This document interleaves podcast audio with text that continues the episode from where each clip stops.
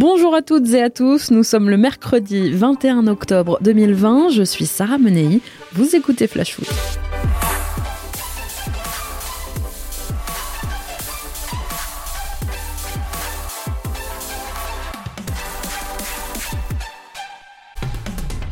Les Parisiens avaient-ils oublié qu'ils avaient une revanche à prendre? Ont-ils mis leur ego et leur fierté de côté pour se laisser ainsi balader par un adversaire qui leur avait fait tant de mal il y a tout juste un an et demi, comme en mars deux mille dix-neuf, le P S G, finaliste de la dernière édition, il est toujours bon de le rappeler, était pourtant nettement favori dans son duel face à Manchester United, mais une nouvelle fois surpris, une nouvelle fois vaincu par des Red Devils, pourtant loin d'être éblouissants dans leur championnat domestique.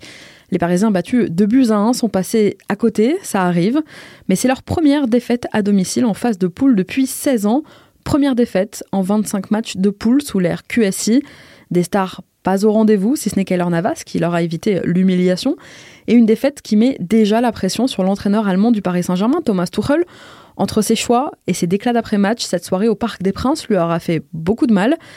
Mais il aura peut-être sauvé la tête d'Ole Gunnar Solskjaer à United, exactement en fait comme il y a un an et demi. Chaque mercredi, un des acteurs de la Ligue un est avec nous dans Flash Foot, son parcours, sa saison, ses ambitions. Aujourd'hui, c'est l'attaquant du S C O, Stéphane Bauken, qui se prête au jeu. Bonjour Stéphane. Bonjour. Comment ça va ? Ça va, ça va. Bon Stéphane, on va revenir euh, effectivement sur ce début de saison euh, du S C O. Angers est aujourd'hui onzième au classement. Le S C O n'a pu faire qu'un match nul dimanche contre Metz. T'étais toi suspendu pour ce match. Si on fait un peu le bilan depuis le début de saison, trois victoires, trois défaites, un nul, des débuts euh, un peu mitigés pour Angers. Qu'est-ce qui vous manque selon toi ? euh, Je pense qu'il nous manque peut-être un peu plus de régularité. Parce qu'on voit qu'on gagne, on perd, on gagne, on perd. Justement, c'est, c'est un petit peu cette irrégularité-là qui fait que nos débuts sont mitigés, sont plutôt bons, mais pas si bons que ça. Et on voit aussi contre des grosses équipes comme, comme euh, Montpellier, Lyon et, et Bordeaux, on n'a on a pas su euh, reproduire notre jeu et être bon. Alors, tu parlais des grosses équipes, il y a eu cette euh, lourde défaite juste avant la trêve face au Paris Saint-Germain, six à un. Tu les as trouvés comment, toi, par rapport aux saisons précédentes ? euh, Le P S G qu'on a joué ce soir-là, il était, euh, il était très fort, très fort. Euh, depuis le début de saison, ils n'avaient pas leur équipe type. Et là, comme par hasard, quand on tombe contre eux, chez eux, ben, ils avaient toute leur équipe type. Et on a bien vu la, la, la différence de niveau entre, entre eux et nous. Et c'est vrai que par rapport aux, aux saisons précédentes, sur ce match-là, j'ai trouvé qu'ils avaient euh, ben, progressé ou qu'ils étaient aussi fort que les saisons précédentes. Après, c'est sûr que sur d'autres matchs où il n'y avait pas leur joueur titulaire, le, le, le niveau pouvait un petit peu varier. Alors tu vois, on a, on a beaucoup entendu, notamment pendant le mercato, que Tourelle se plaignait effectivement de son effectif en disant qu'il était moins performant, moins fort que la saison dernière. Toi, tu les as trouvés aussi forts, si ce n'est plus encore que les saisons précédentes. Qui c'est qui t'a le plus impressionné sur ce match ? euh, ben, Tous, hein, tous. Hein. Après, euh, sur ce match-là, il y avait, ils avaient toute leur équipe en fait. Il manquait euh, allez, juste Di Maria. Donc sur ce match-là, j'ai trouvé qu'ils avaient le, le niveau de, de, des années précédentes. Et, et sur le terrain, ils, ils étaient tous, euh, tous impressionnants dans le sens où on, on sent qu'ils, qu'ils ont un niveau supérieur au nôtre et on, sent, et on voit qu'ils sont pas allés en finale de Ligue des Champions pour rien, quoi. Stéphane, tu me parlais d'irrégularité tout à l'heure. Quels sont euh, les mots de, de coach Moulin dans le vestiaire en ce moment ? Qu'est-ce qu'il vous dit ? Qui nous dit qu'on a justement un petit peu de mal de, d'être régulier, justement. On voit qu'on fait de, de bonnes choses et malheureusement qu'on fait aussi de, de mauvaises choses. On le voit même dans, lors de, de la victoire contre Brest, même ce week-end-là, on a fait des, de, de bonnes choses, mais on a aussi fait de, de mauvaises choses. Et ces mots, c'est de, de, de, de trouver notre, notre rythme de croisière pour, pour continuer à, à être performant, être régulier dans, la, dans le positif, quoi. Sur son style et sur ses principes de jeu, la saison dernière, sur la lignée de la précédente, vous aviez à Angers un style beaucoup plus offensif, avec beaucoup de conservation de balles, un style qui tenait aussi à cœur à Moulin, et qui avait, il faut le dire aussi, les joueurs pour. Il avait bah, Rennes, Adélaïde, Aït-Nouri, Santa Maria. Enfin, là, on est reparti sur quelque chose de plus prudent, et pourtant, ça vous réussissait, ce style ambitieux, offensif. Oui, ça nous réussissait, parce qu'il y avait des, ben, comme vous avez dit, Santa Maria et, et consorts qui sont partis, des joueurs qui étaient là depuis des années, donc forcément, quand on a des joueurs qui sont là depuis des années, euh, la, la cohésion, euh, hors et, et principalement sur le terrain, il y avait une grande confiance, on, mais maintenant, justement, quand ces joueurs-là sont, sont partis, ils, le club a, a justement reconstruit avec différents joueurs. Et je pense que le, le coach est reparti sur une base euh, plus prudente parce qu'il faut que cette cohésion se fasse rapidement pour retrouver ce niveau euh, de conservation offensive qu'on a qu'on avait débuté à la fin l'année dernière. C'est pas trop frustrant, d'autant plus lorsqu'on est attaquant, d'autant plus lorsqu'on joue à, à ton poste, Stéphane ? C'est,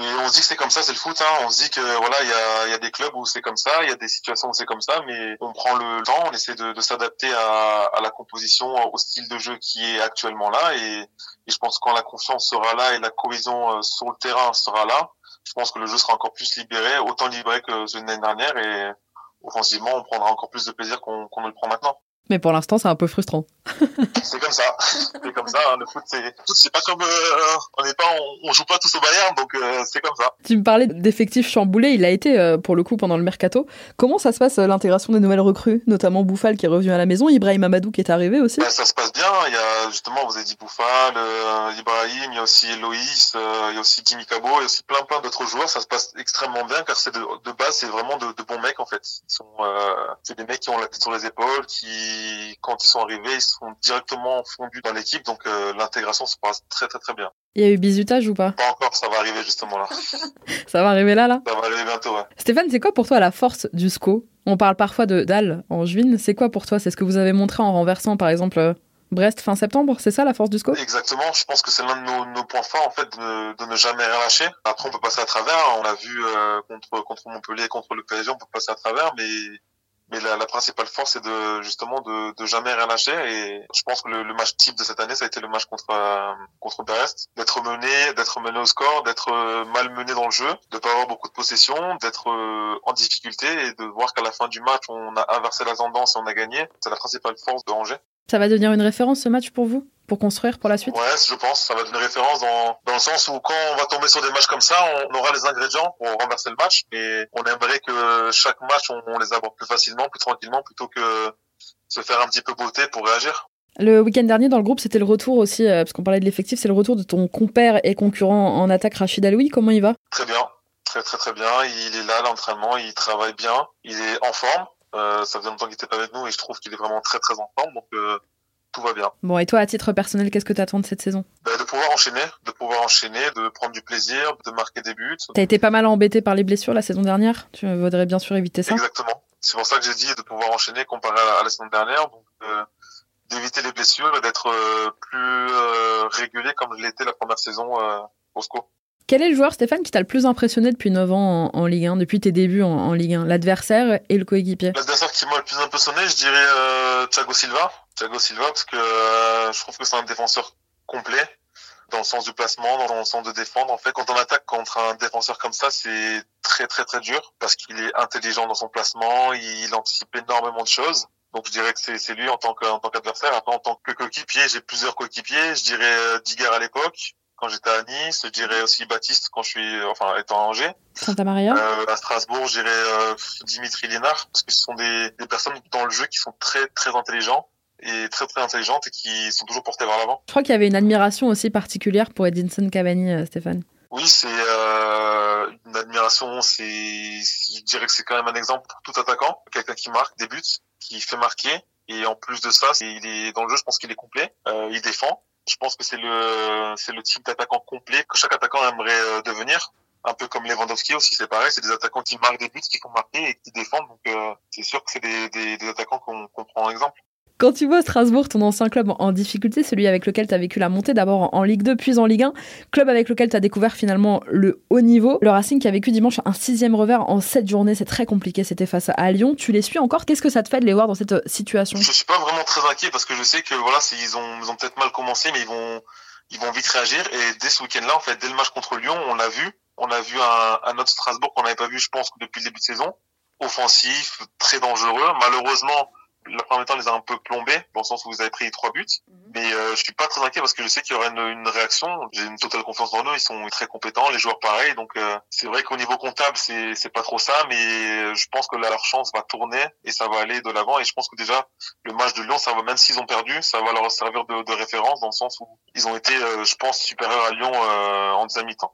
On a vu effectivement d'autres ambitions dans le jeu strasbourgeois dimanche face à Lyon. Bon, malheureusement, il a fallu attendre quand même effectivement les trois buts lyonnais pour qu'il y ait une, une réaction.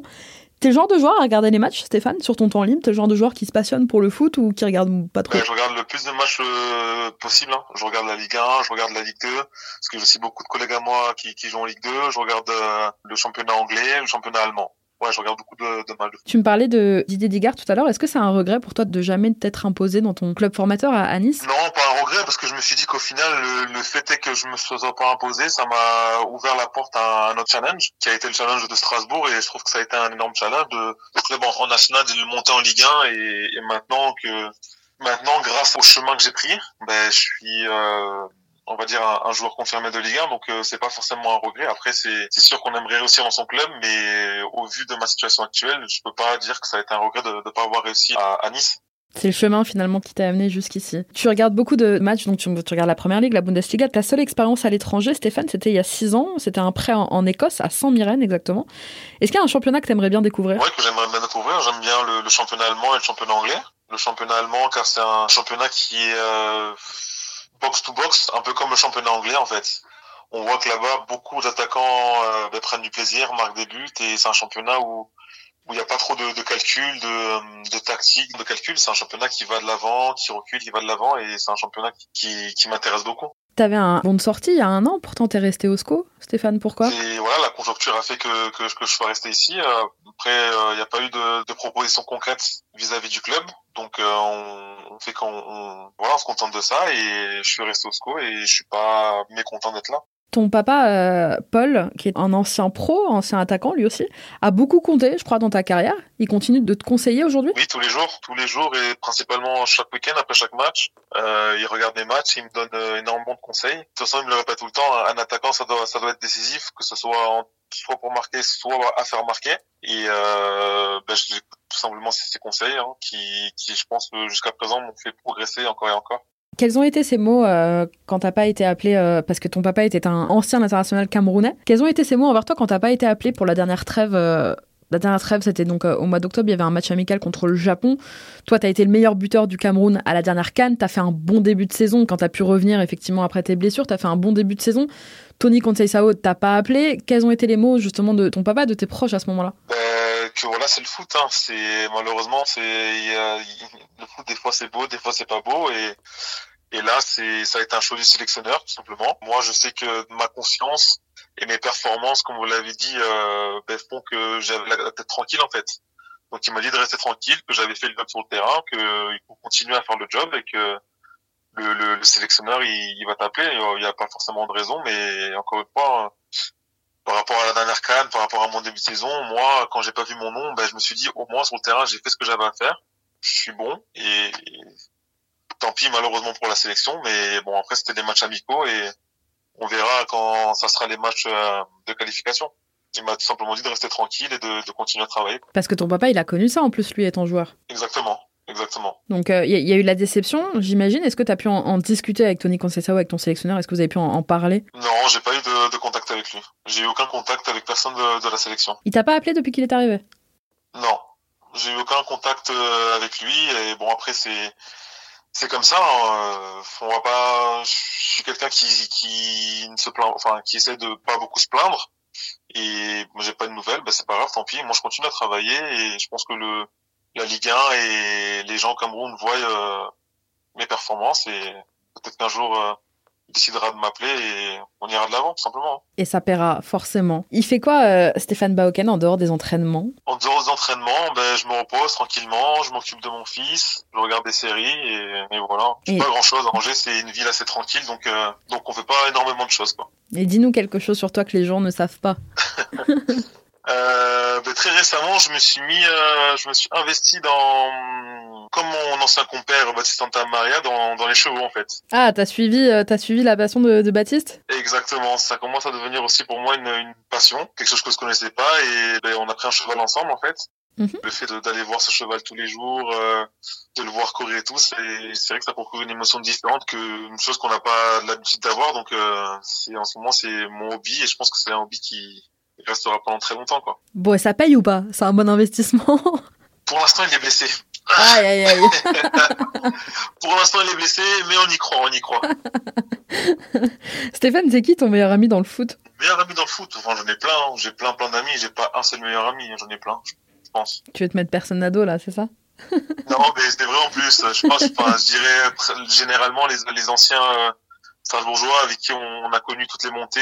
Donc je dirais Ernest Eka, je dirais euh, Johan Salmier, euh, Dimitri Lénard, Jérémy Grimm, tous ces anciens-là qu'on... Vous êtes restés proches? On est vraiment restés proches. Je dirais principalement parce que justement, on est un peu, on, on est un peu explosé dans différents clubs et on est quand même encore euh, très très en contact. Stéphane, dernière question. Vendredi soir, il y a ce déplacement au Roison Park sur la pelouse de ceux qui étaient leaders jusqu'à ce que Lille ne leur chippe la place ce week-end. Rencontre face à des Rennais qui font un, un très solide début de saison.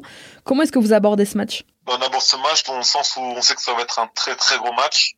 Parce que, comme vous l'avez dit, c'est un très bon début de saison. Hein, ils n'ont pas perdu. En plus, c'est un petit derby euh, euh, ici. Donc, euh, on s'attend à un énorme match et ça sera à nous de, d'élever notre niveau pour, euh, pour essayer de les faire chier, quoi. Tu sais que tu fêteras ton centième match en Ligue un? Ah, je savais pas. Donc, euh, maintenant, je le sais. Hein. Bah voilà, ce sera ton centième match, Stéphane, en Ligue un face à Rennes vendredi soir. Je te souhaite une très bonne saison. Merci beaucoup. Plein de bonnes choses. Et puis, on va te suivre toute cette saison avec, avec Angers, Stéphane. Merci beaucoup. Merci à toi d'avoir accepté notre invitation. Allez, on passe à la rubrique vintage. Je crois qu'après avoir vu ça, on peut mourir tranquille. Enfin, le plus tard possible, mais on peut. Tous les mercredis, je vous raconte les coulisses d'un événement marquant de notre foot avec des archives, des témoignages. Aujourd'hui, jour de retour en Ligue des Champions de l'Olympique de Marseille, on revient sur le destin d'un homme qui aura beaucoup compté à l'O M, Robert-Louis Dreyfus. L'histoire d'un milliardaire passionné de foot. Il aurait dû racheter l'A S Saint-Étienne, mais la famille Guichard, père fondateur des Verts, s'y est opposée. Et finalement, il y a vingt ans, Robert-Louis Dreyfus rachetait l'Olympique de Marseille. C'est à l'époque la mairie de Marseille qui fait appel à lui. Nous sommes en décembre dix-neuf cent quatre-vingt-seize. Le club, miné par les affaires des dernières années, vient de remonter en première division et a besoin d'un mécène. Ça tombe bien, le P D G d'Adidas a les fonds et parle alors de créer un Bayern du Sud. Robert-Louis Dreyfus veut redonner à l'O M ses lettres de noblesse. Je veux gagner un championnat, j'adore ce club. Et évidemment, il y a des moments où on a des petits coups de blues quand tout ne marche pas parfaitement, mais euh, je suis très attaché et je, je veux gagner un des, enfin des trophées. Bologne, la Corogne, le départ de Laurent Blanc, le retour de Tapie, Anigo, Marcelo... Et les affaires, le transfert raté de Nouma, les coups d'éclat de Drogba, il s'en sera passé des choses à Marseille sous le règne des Louis Dreyfus qui auront vu passer pas moins de deux cent quatre-vingts joueurs à la Commanderie, le centre d'entraînement des Marseillais qui depuis son décès porte son nom. Hors des normes, propriétaire atypique, l'homme d'affaires franco-suisse qui descendait parfois en tongs sur la pelouse du Vélodrome aura au total investi cent soixante-neuf millions d'euros dans le club. vingt ans plus tard, Margarita, son épouse qui avait repris le business à sa mort en deux mille neuf, a opté pour l'austérité avant de finalement jeter l'éponge, las de combler les dettes du club. Depuis quatre ans maintenant, le club est passé sous pavillon américain avec les McCourt. quarante-cinq millions d'euros, voilà le prix auquel Margarita a cédé l'O M, elle qui en espérait cent quinze. Il faut dire qu'en vingt ans, Marseille aura multiplié les désillusions pour seulement quelques frissons trop rares. Un titre de champion de France en deux mille dix, trois coupes de la Ligue. En France, Marseille a subi la montée en puissance d'abord de Lyon, puis du Paris Saint-Germain. Et puis sur la scène européenne, eh bien, la renommée de l'O M, finaliste en quatre-vingt-onze, puis vainqueur de la C un en quatre-vingt-treize, n'a cessé de s'effriter malgré deux finales de Coupe de l'UEFA perdues en quatre-vingt-dix-neuf et en deux mille quatre. C'était toujours quelqu'un de, d'accessible avec beaucoup de voilà, simplicité et humilité. Je crois que c'est les deux mots importants. C'est quelqu'un qu'on ne voyait pas souvent, mais c'est quelqu'un qui avait un grand cœur. C'est quelqu'un qui a fait énormément de choses pour... Euh, pour ce club, pour Marseille, pour les gens. Sept ans après sa dernière participation en Ligue des Champions, ce soir à Athènes, l'O M entre en piste et retrouve un adversaire qu'il connaît pour l'avoir déjà affronté sous l'ère Louis Dreyfus, c'est l'Olympiakos. À l'époque, déjà en phase de poule, Didier Deschamps était sur le banc, la bande à Gignac et Lucho s'était imposée là-bas à l'aller pour perdre finalement au Vélodrome au retour. Mais ils étaient quand même cette année-là allés jusqu'en quart de finale de la compétition. Alors ce soir, l'O M a l'occasion de commencer la rédaction d'une nouvelle page de son histoire. Merci à tous d'avoir été avec nous, c'était Sarah Meney, vous écoutiez Flash Foot, on se retrouve demain.